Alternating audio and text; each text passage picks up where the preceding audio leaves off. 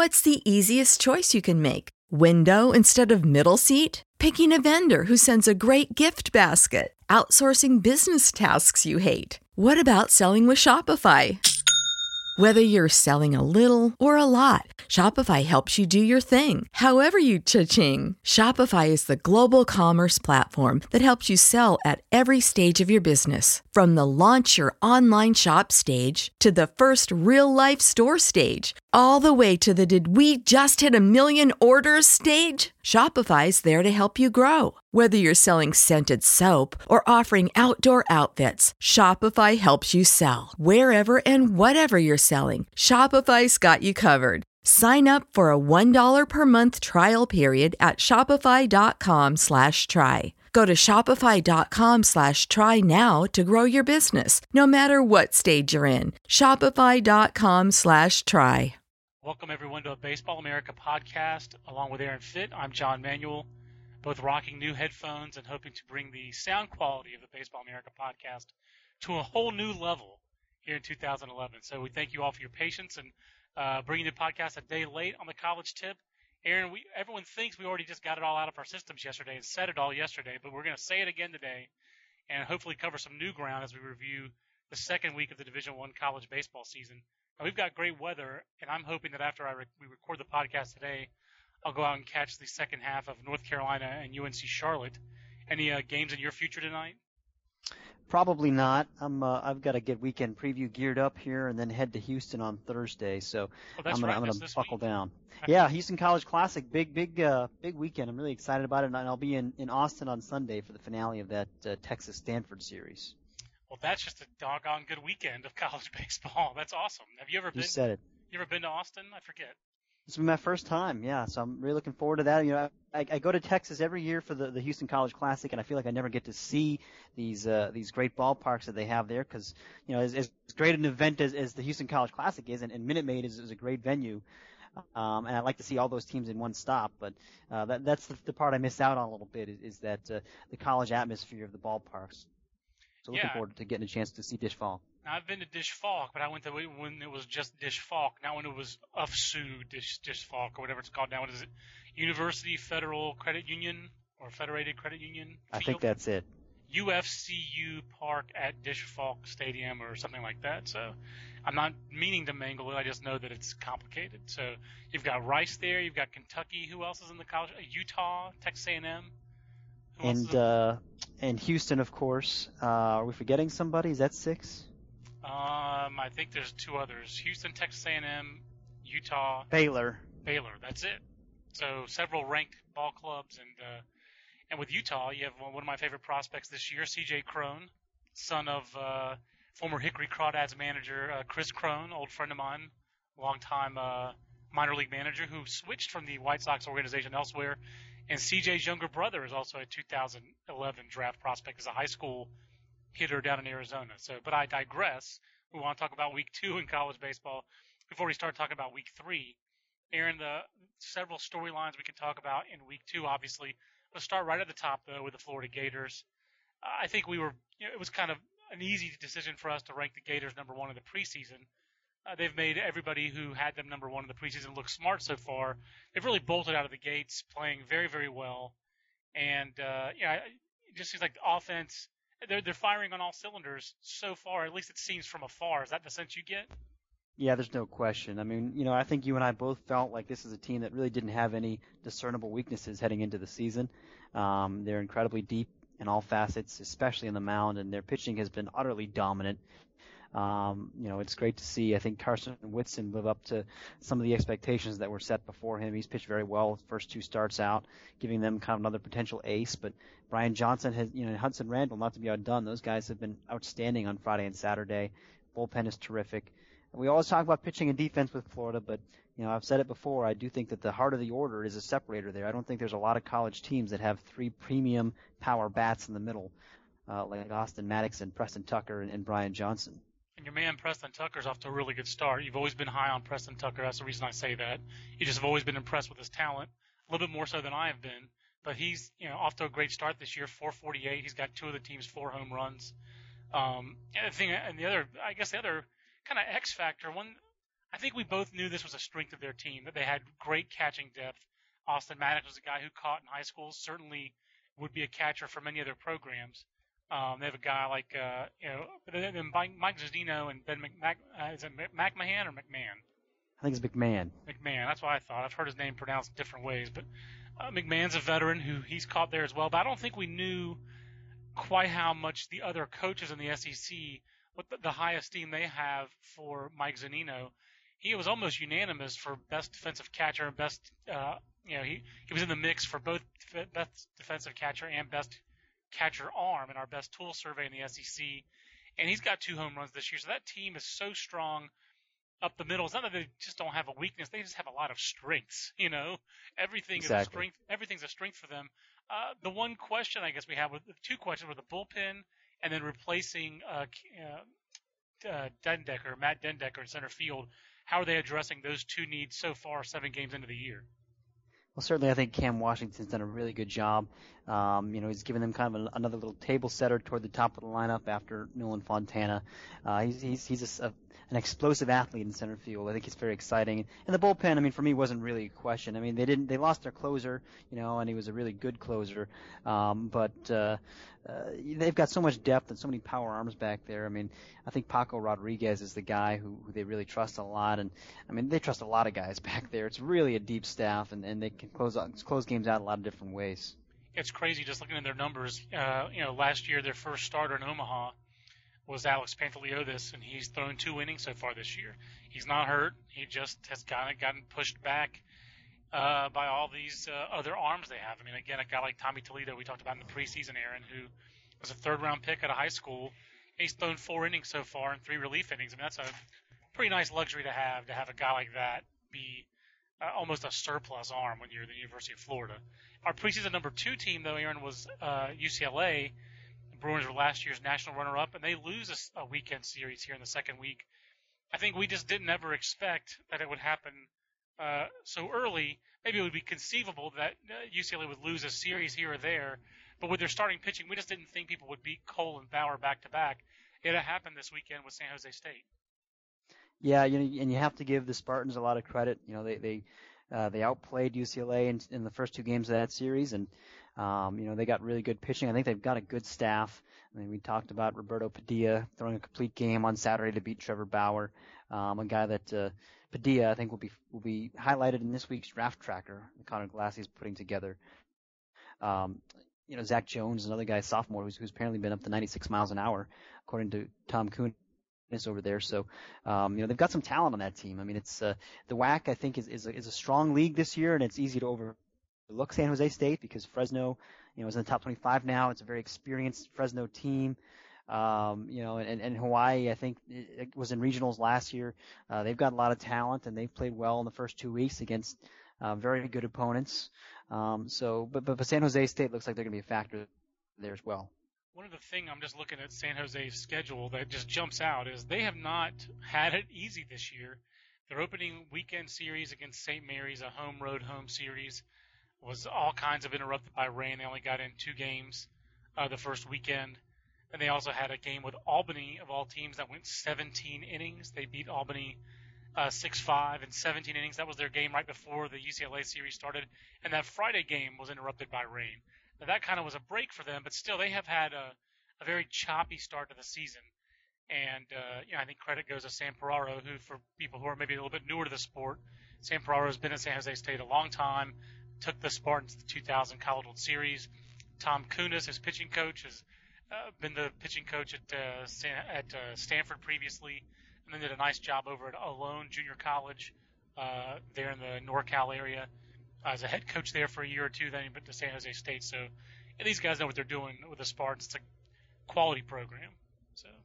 Yeah, it is, and and you know UCLA still should win that series at home. You'd expect the number two team in the nation to do that. Um, but uh, I don't think anyone should get out of bent out of shape that they lost a home series. I mean, certainly, I think there were some extenuating circumstances. I do think that uh, Gerrit Cole was a little bit affected by throwing nine pitches on Friday and then having his outing interrupted and having to come back on on Sunday. Um, but that said, you know, he threw threw up goose eggs for four innings until uh, the Spartans got to him for five runs in, in the fifth, I believe. So, um, you know, it's, it's a good club, and, and I think from a UCLA standpoint, they need to swing the bats a little bit better. Um, they have hit on Sunday each of the last two weeks, but not so much Friday and Saturday. Um, actually, I should say they hit Tuesday and Sunday. Hit Tuesday against Pepperdine, they put up nine runs, and then again this weekend in the finale, they scored pretty well. But uh, um, I think I think their offense is going to be okay. They'll be fine.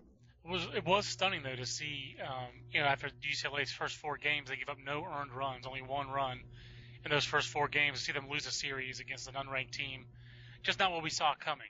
Um, now we did have some other obviously series of note this week, some performances of note. But I think the highlight of the whole weekend was Cal State Fullerton at TCU. Uh, you know, two top ten teams. Uh, Fullerton went to Omaha in 2009. TCU was there last year for the first time. Both those teams are considered favorites to get to the College World Series. And the Titans win this series. Uh, I, I guess for me, Aaron, a little asterisk for TCU in that uh, they didn't have Matt Purke uh, fighting a blister problem, so he didn't pitch. But you still have to be Purke or not. You have to be impressed with Cal State Fullerton going halfway across the country and winning a road series against a top ten team like that. Yeah, certainly. You know, TCU has has a lot of really good arms, and, and Kyle Winkler pitched great for them on Friday. It sounds like he's he's turned the corner a little bit this year as a, as a junior. Um, and, and Andrew Mitchell, they, they they plugged in there on Sunday, take Purke's spot in the rotation, and he threw five innings of, of one hit ball. Uh, that guy's just been a dynamo for them. I do think that if you have Purke, uh, well, obviously Purke's one of the best pitchers in the country, but even beyond that, um, you know, you can move Mitchell, Mitchell into the bullpen on weekends, uh, and it makes your staff that much stronger. And it does sound like TCU's bullpen kind of let them down a little bit this weekend. Um, Eric Miller has been, you know, I, I think they're pretty encouraged by his work in the bullpen. They think he's going to be a good closer, but didn't pitch very well this weekend against Fullerton. Um, the Titans got some of those timely hits that they didn't get the first weekend. Nick Ramirez came up big for them. You know, he's their big star in the middle. He's got to perform. Um, I will say that from what I've seen of Ramirez, and, and I've seen Fullerton twice now, um, I've liked his approach. I've liked the way he's driven the ball uh, to the middle and, and to the left side. You know, he's he's using um, he's using what's given to him. He's not trying to do too much, and, and he does have power, but he's content to drive the ball into the gaps the other way. So um, I think he's really matured as a hitter, and I think he's primed for a pretty big year. Well, one of the things I love about Fullerton's baseball program is just how passionate they are about baseball. That baseball's front and center there. So if you go on their website, uh, I believe it's Michael Greenlee, Slider Love on Twitter, their SID or baseball SID, who's put this historical compendium together. You can get all of Fullerton's every Division One team they've had. All their stats are up on their website at FullertonTitans.com. I think it's impressive, Aaron, that uh, you know they, in 1975, the year that Fullerton ended the USC dynasty, their first year as a Division One team, where they won the regional and went to Omaha uh, you know, they won their first title in 1979. But that 75 team on which George Horton played, um, they only hit 28 home runs. And you're looking at this year's Fullerton team, no home runs yet for the Titans.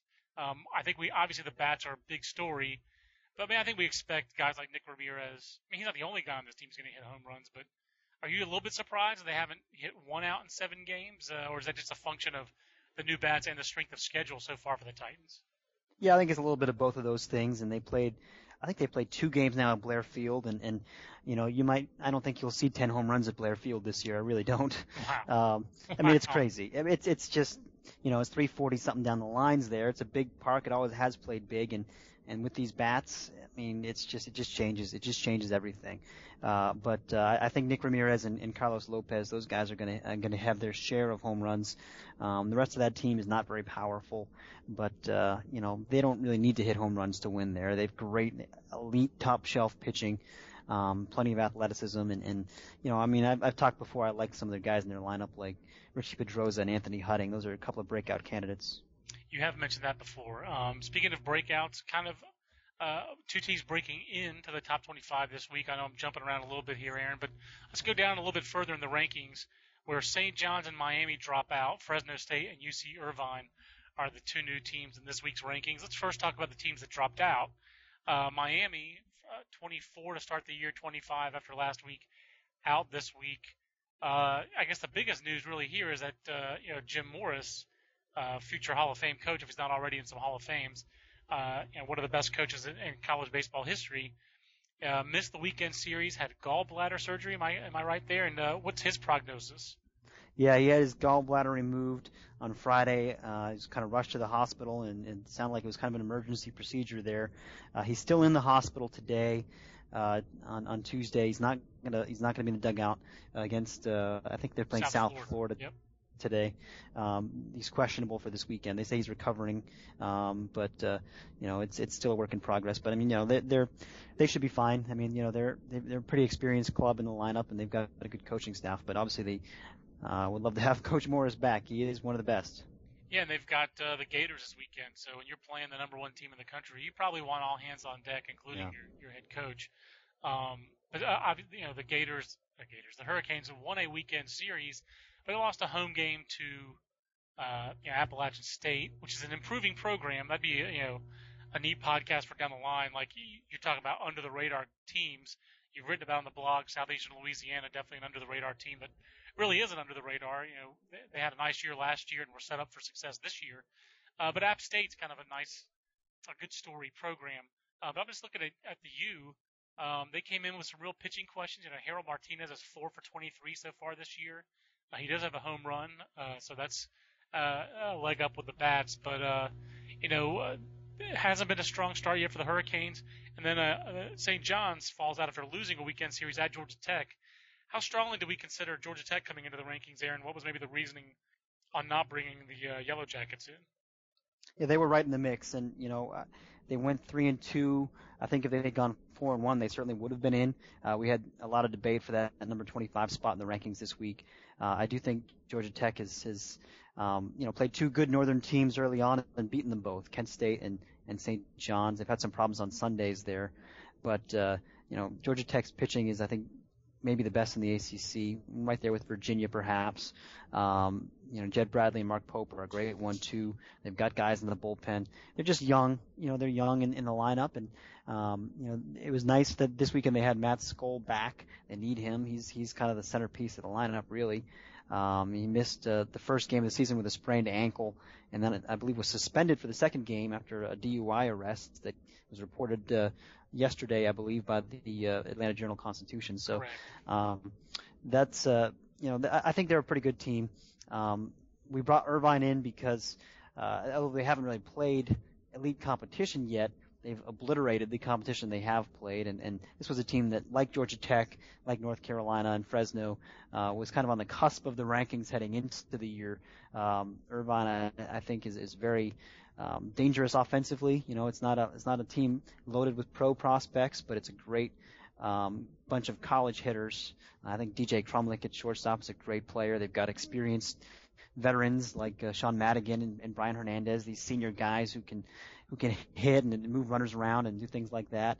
Um, the question we had with Irvine coming into the year was the, was the pitching, and so far so good. I mean, the, Matt Summers, I think on Friday night has a lot of upside. He's got a really good arm. Um, I saw Kyle Hooper on Saturday against Bethune Cookman. He pitched pretty well, kind of a you know, a good relies a lot on a curveball, kind of a uh, a slow, um, big breaking curveball and, and a, a fringe average fastball, but he, he's pretty good too. And, and Crosby Slaught pitched well, so Irvine I think has answered the question that we had about them, which was the which was the pitching. And what was your take just on, in general know, on a very unique event with the Urban Youth Academy there in Compton hosting? And this, uh, correct me if I'm wrong, I thought in the past the Urban Youth Academy event had been two HBCUs and two local SoCal teams.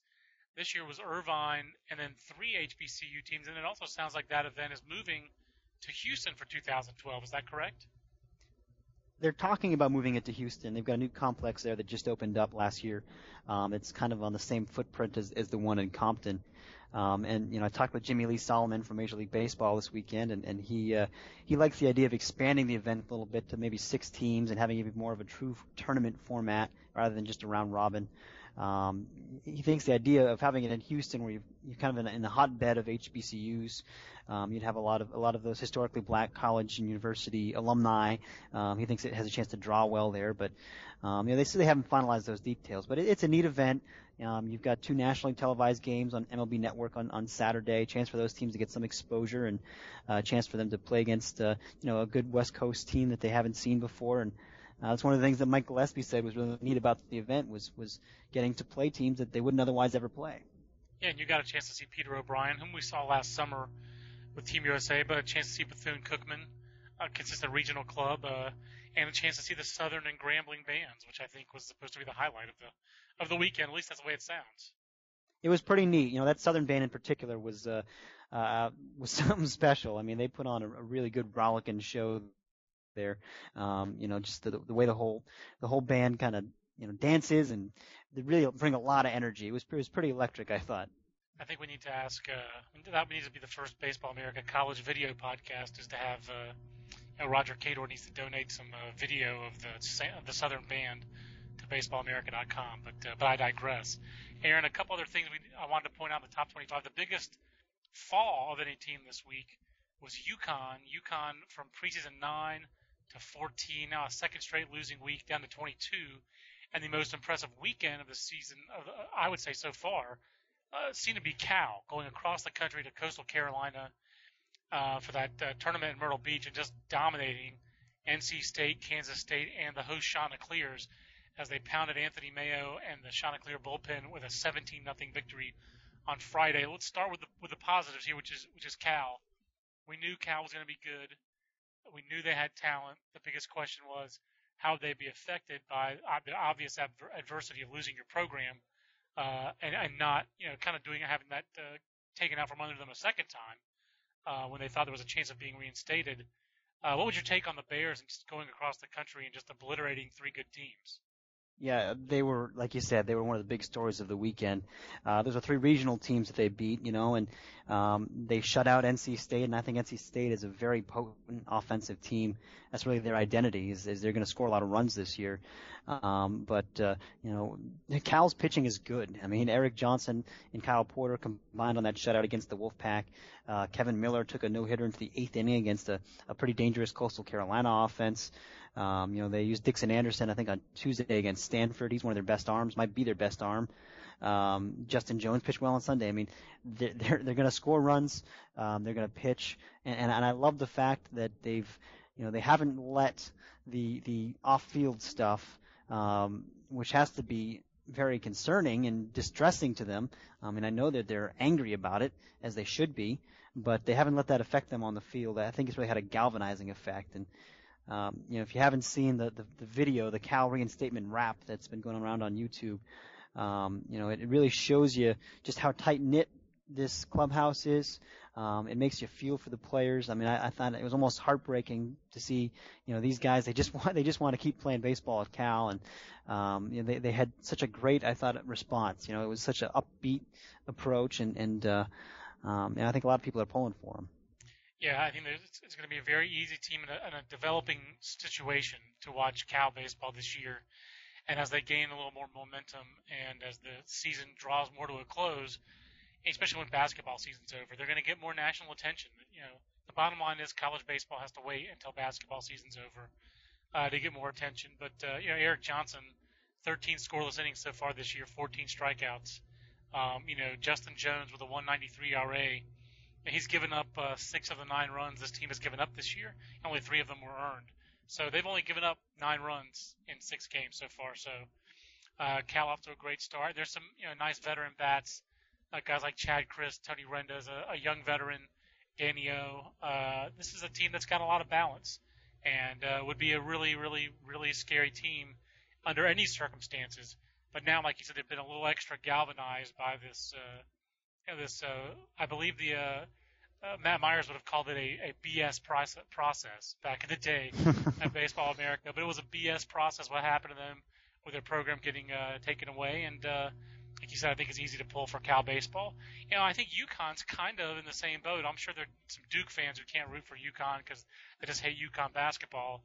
Uh, but you know, UConn baseball, not not not hard to root for UConn baseball. Kind of underdog, northern team, but the all kinds of pro talent. But the Huskies have stumbled out of the blocks a little bit here, Aaron. They've been shut out once. They scored one run in their first two games of the weekend uh, down in Corpus Christi before salvaging that uh, the weekend by beating Texas A&M Corpus Christi. Uh, what's the, what's your take on the Huskies so far? Uh, this is a you know easy top ten call for us, I think, in the preseason, and you don't you don't anticipate a top ten team losing back-to-back series out of the gate. You, you don't anticipate it but it happens. I feel like it happens every year. There's a team that starts slow like that, and uh, and you know and we always re- react. I think the same way in the rankings. Uh, you know, if it's Cal State Fullerton, I think last year started yeah. slow, and you, you drop to the, the mid-teens the first week, you drop to the 20s the next week, and then if you lose again, you're out of the rankings. But uh, I feel like from the chat yesterday, you know, there's a lot of people, especially in the Sun Belt parts of the country, uh, that think that think UConn has no business being ranked. Um, you know, and it's just a northern team, and and they just they it's it's shocking to me how little how little I hate this word, but I'm going to use it. How little respect northern teams get from a lot of southern fans. Um, and I understand, you know, the track record and South, the South dominates, you know, it has for many years. They've got all kinds of advantages. They should dominate. But, uh, but UConn is loaded. I'm telling you, they're loaded. Uh, they got off to a slow start. I think they're going to be fine. I really do believe in this team still. Um, I wonder if, if perhaps being under the microscope a little bit has affected them, um, because, you know, they, they're not used to having 40 scouts following them around everywhere they go. You know, even workouts. I mean, uh, it's it's it's it's an unusual position for them to be in. I'm not making excuses for them. Um, I'm trying to maybe explain why they might have started slowly. That and the fact that they haven't been outside in six months because the Northeast has been under six feet of snow. Right. Um, you know, again, not an excuse. You know, last year they had the same disadvantages and they came out of the gates a lot hotter. Uh, but uh, it's a little bit these, different these, playing with a target on your back. It's a little bit different playing with higher expectations. It's a little bit different playing as a sophomore and emerging as a draft guy and playing as a junior when it is your draft year. It's very natural for a lot of players to press, whether they're in the top uh, 10 of a draft or top 50 or top 100. So all these things are understandable. And, you know, so, but at the same time, I guess what I, am I'm looking at the chat again. Uh, and the crazy thing is, Aaron, is we've dropped them 13 spots. You know. Yeah. Um, it's not like we haven't noticed that they've lost two series in a row, but we're not going to drop a team from 14 to out when they go one and two. You know, unless Yeah. that's unless that's one and two against uh, you know a Division three team that hasn't won in 20 years, like that uh, Occidental basketball team that I read about last. week. yeah, you know, it's it's funny because you, you talk about the draft draftitis too, and and uh, um, Matt Barnes. we been see that every year. Yeah, exactly. We see that every year where, where teams are affected by the draftitis, and you're right. It's sometimes easier for a sophomore-laden team to succeed than a than a junior-laden team, which is maybe why uh, you know more reason to like Stanford this year. But Right. uh, right. but but but you know, like you said, Matt Barnes has come out of the great p- gate pitching very well. Each of his first two starts, uh, his stuff's been great. You know, he only allowed he only made one, one mistake against Indiana, and it was against a, a preseason All-American, Alex Dickerson, and hit a three-run homer, and and and that was it. You know, the, the problem for UConn has been the bats. They haven't gotten going, especially on Friday and Saturday. They have scored a lot of runs each of the last two Sundays. Um, I think this team is, is is constructed to succeed in this new era of college baseball because they've got as much speed as any team in the country. You know, they were among the, the leaders nationally in stolen bases last year. They've got most of their speed back. Um, I think they need to maybe, you know, if they can get on base and they can run wild in the base pass a little bit and, and maybe start to loosen up. But um, like I said, I believe in UConn. Um, I like the veterans on the mound. You know, even in, addition to Barnes, you know, Elliot Glynn and, and Greg Nappo, uh, those guys are, are going to be fine too. And, and you know, Kevin Vance and Scott Oberg, give them a couple of veterans in the bullpen. Um, I'm not running away from our our bullishness on UConn. Yeah, me neither. And uh, even if they drop, even if they have a bad series this weekend, uh, I wouldn't run away from that either. Uh, they still have plenty of time to rebound in the Big East season. And usually, teams that have that kind of talent, Aaron, that that talent plays out. You know, that's the bottom line. Uh, Yeah. uh, not not- every team plays up to its talent level, Georgia, but a lot of teams do. uh, eventually, usually that talent level does come out, and uh, I still I feel I still think we both expect Georgia, uh, in all seriousness, to be a a solid team this year. Certainly to be a better team than they were last year. Um, but you can't go losing your your opening series, uh, you know, at home. You can't get swept either at home or on the road against Stetson when you're an SEC team. And then Georgia played a tight series against Baylor this weekend, lost the series. Um, you know, what's what's your uh, is, is is Georgia still like in that disappointing mode? Uh, is that still a team where we expect that talent to play out, or uh, are they a little bit different boat than, than UConn? You know, it's tough because Georgia plays such a strong schedule that there's Unlike, not really- frankly, unlike most SEC teams. Yeah, you're right. And and you know, there's no time for them to lick their wounds. I mean, now they've got Florida State coming in for three games this weekend, and then they go to the West Coast, and you know, they get Gerrit Cole on Friday, and then they, you know, they're in Dodger Stadium for that Dodger Town Classic, um, and then it's SEC play, and it starts with South Carolina. You know, I mean, there's there's Wow. three there's three of the of the top four teams in our rankings are in the SEC East, and that also is where Georgia is. So, I mean, it's it's a little bit different. I mean, you know, we have to we have to be fair. Uh, if UConn were in the SEC, maybe you'd be a little bit more worried about them right now. I, I think that UConn has more time to reload because of their schedule, and, and by the end of the year, I think UConn is going to be very good and, and maybe as good as any SEC team, uh, except for the top couple, because I don't think any team is going to be as good as Florida this year or Vanderbilt necessarily. But uh, but yeah, I mean it's it's different. I mean, and and, and Georgia's ta- talented. There's no question about it. Um, I'm encouraged by what Chase Davidson has done. You know, that's a guy that uh, they hadn't gotten a lot out of the first two years, and it looks like he's kind of turned it around. So that's good. Um, but uh, maybe he wasn't a third round talent, but he was clearly a talented guy out of high school, and it's good to see him off to a good start for Georgia. And it'll be good to see good things happen uh, to a program of the status of the Georgia Bulldogs. When you've won a national championship, uh, you're at a different level as a program for me, and uh, Georgia's a, you know one of the biggest names in college sports, so it'd be good for college baseball uh, if Georgia is good. I think it'd be good for college baseball also for a, a northern team to make a big run. It doesn't have to be UConn. It could be you know Louisville. To me, doesn't really feel like a northern school, but uh, you know St. John's certainly. I think it'd be great for college baseball for Johnny's. I, I think it'd be awesome to go to Omaha and have Eddie Blankmeyer get a load of uh, you know, the microphones and and, and uh, the College Series and the, the spotlight that ESPN provides at the College Series. Uh, there, there are a lot of characters in the game, and it'd be good for one of them to be Eddie Blankmeyer to have a stage like that. Uh, he's a fun guy to talk baseball with. He just he just you know I, I think they're going to be it's going to be a year where a northern a northeast team gets to Omaha because the talent level of those clubs. For me, Aaron, it seems like they get better and better, even though they're you know losing talent. Uh, we have a yeah. feature. Uh, we have a feature in the next issue about uh, Vanderbilt's Northeast uh, you know, contingent. I made a joke last year about Clemson's Northeast contingent, kind of representing uh, the Northeast. Uh, you've got a little bit of both of those things going in the next weekend preview, correct?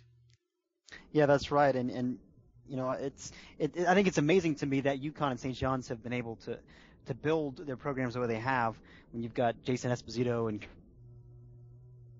from Connecticut, their own, their own state, uh, going down to, to Vanderbilt, and you know you've got guys like Tim Fedroff from the Northeast going down to North Carolina, and all the guys going to Clemson, and um, you know there's a, Virginia gets a lot of guys from the Northeast. There's a lot of those those kind of teams, those programs that that do very well recruiting up there, um, and you know George Springer and Matt Barnes are two guys that. Uh, were, were interesting prospects, kind of, you know, they were pro- projects coming out of high school, and, and they've developed, you know, and, and you got to give UConn a lot of credit for both their ability to, to recognize talent and develop it. And, and the same goes for St. John's. I mean, and, and, and Boston College as well.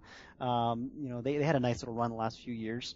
Um, you know, under Mik Aoki, uh, they've done a good job with that as well. I mean, the, the disadvantages up there are, are striking in facilities and resources and, and of course in weather.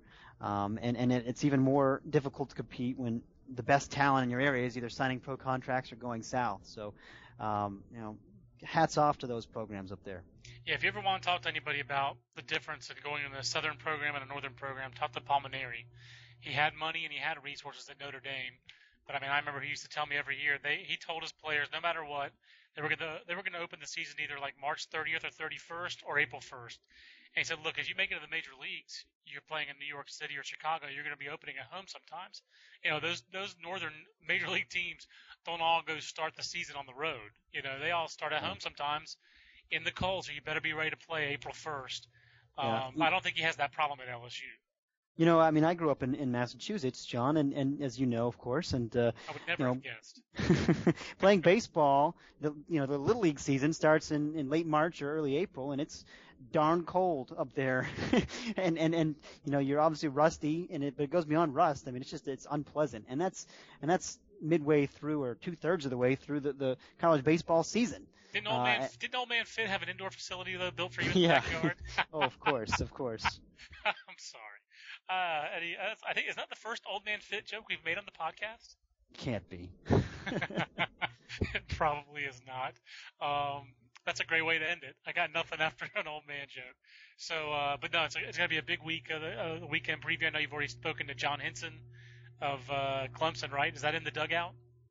We're doing Clemson, South Carolina as our meaningful matchup this week. So I oh, figured okay. I I get a little player perspective. We got Michael Roth hopefully uh, tomorrow as well. So uh, somewhat shit, that's going to be somewhat meaningful that, ma- matchup. Yeah, that's about as meaningful as they come, especially in March. And, and, and you know, when you when you think about how much it means to the people in that state, that is one uh, college baseball crazy state, and, and that's going to be a wonderful series. It's going to be cool, and uh, we look forward to the weekend preview to preview it. So I'm, I'm sorry that we had to uh, push it back a day, but a great podcast, Aaron. I'm encouraged by the sound quality as well. So we have to bring that to you every week, uh, as usual, here in the Baseball America podcast. So for Aaron Fitt, I'm John Manuel. We'll talk to you next Monday. Thanks for being patient with us, and we'll talk to you next Monday on the next podcast. Until then, so long, everybody.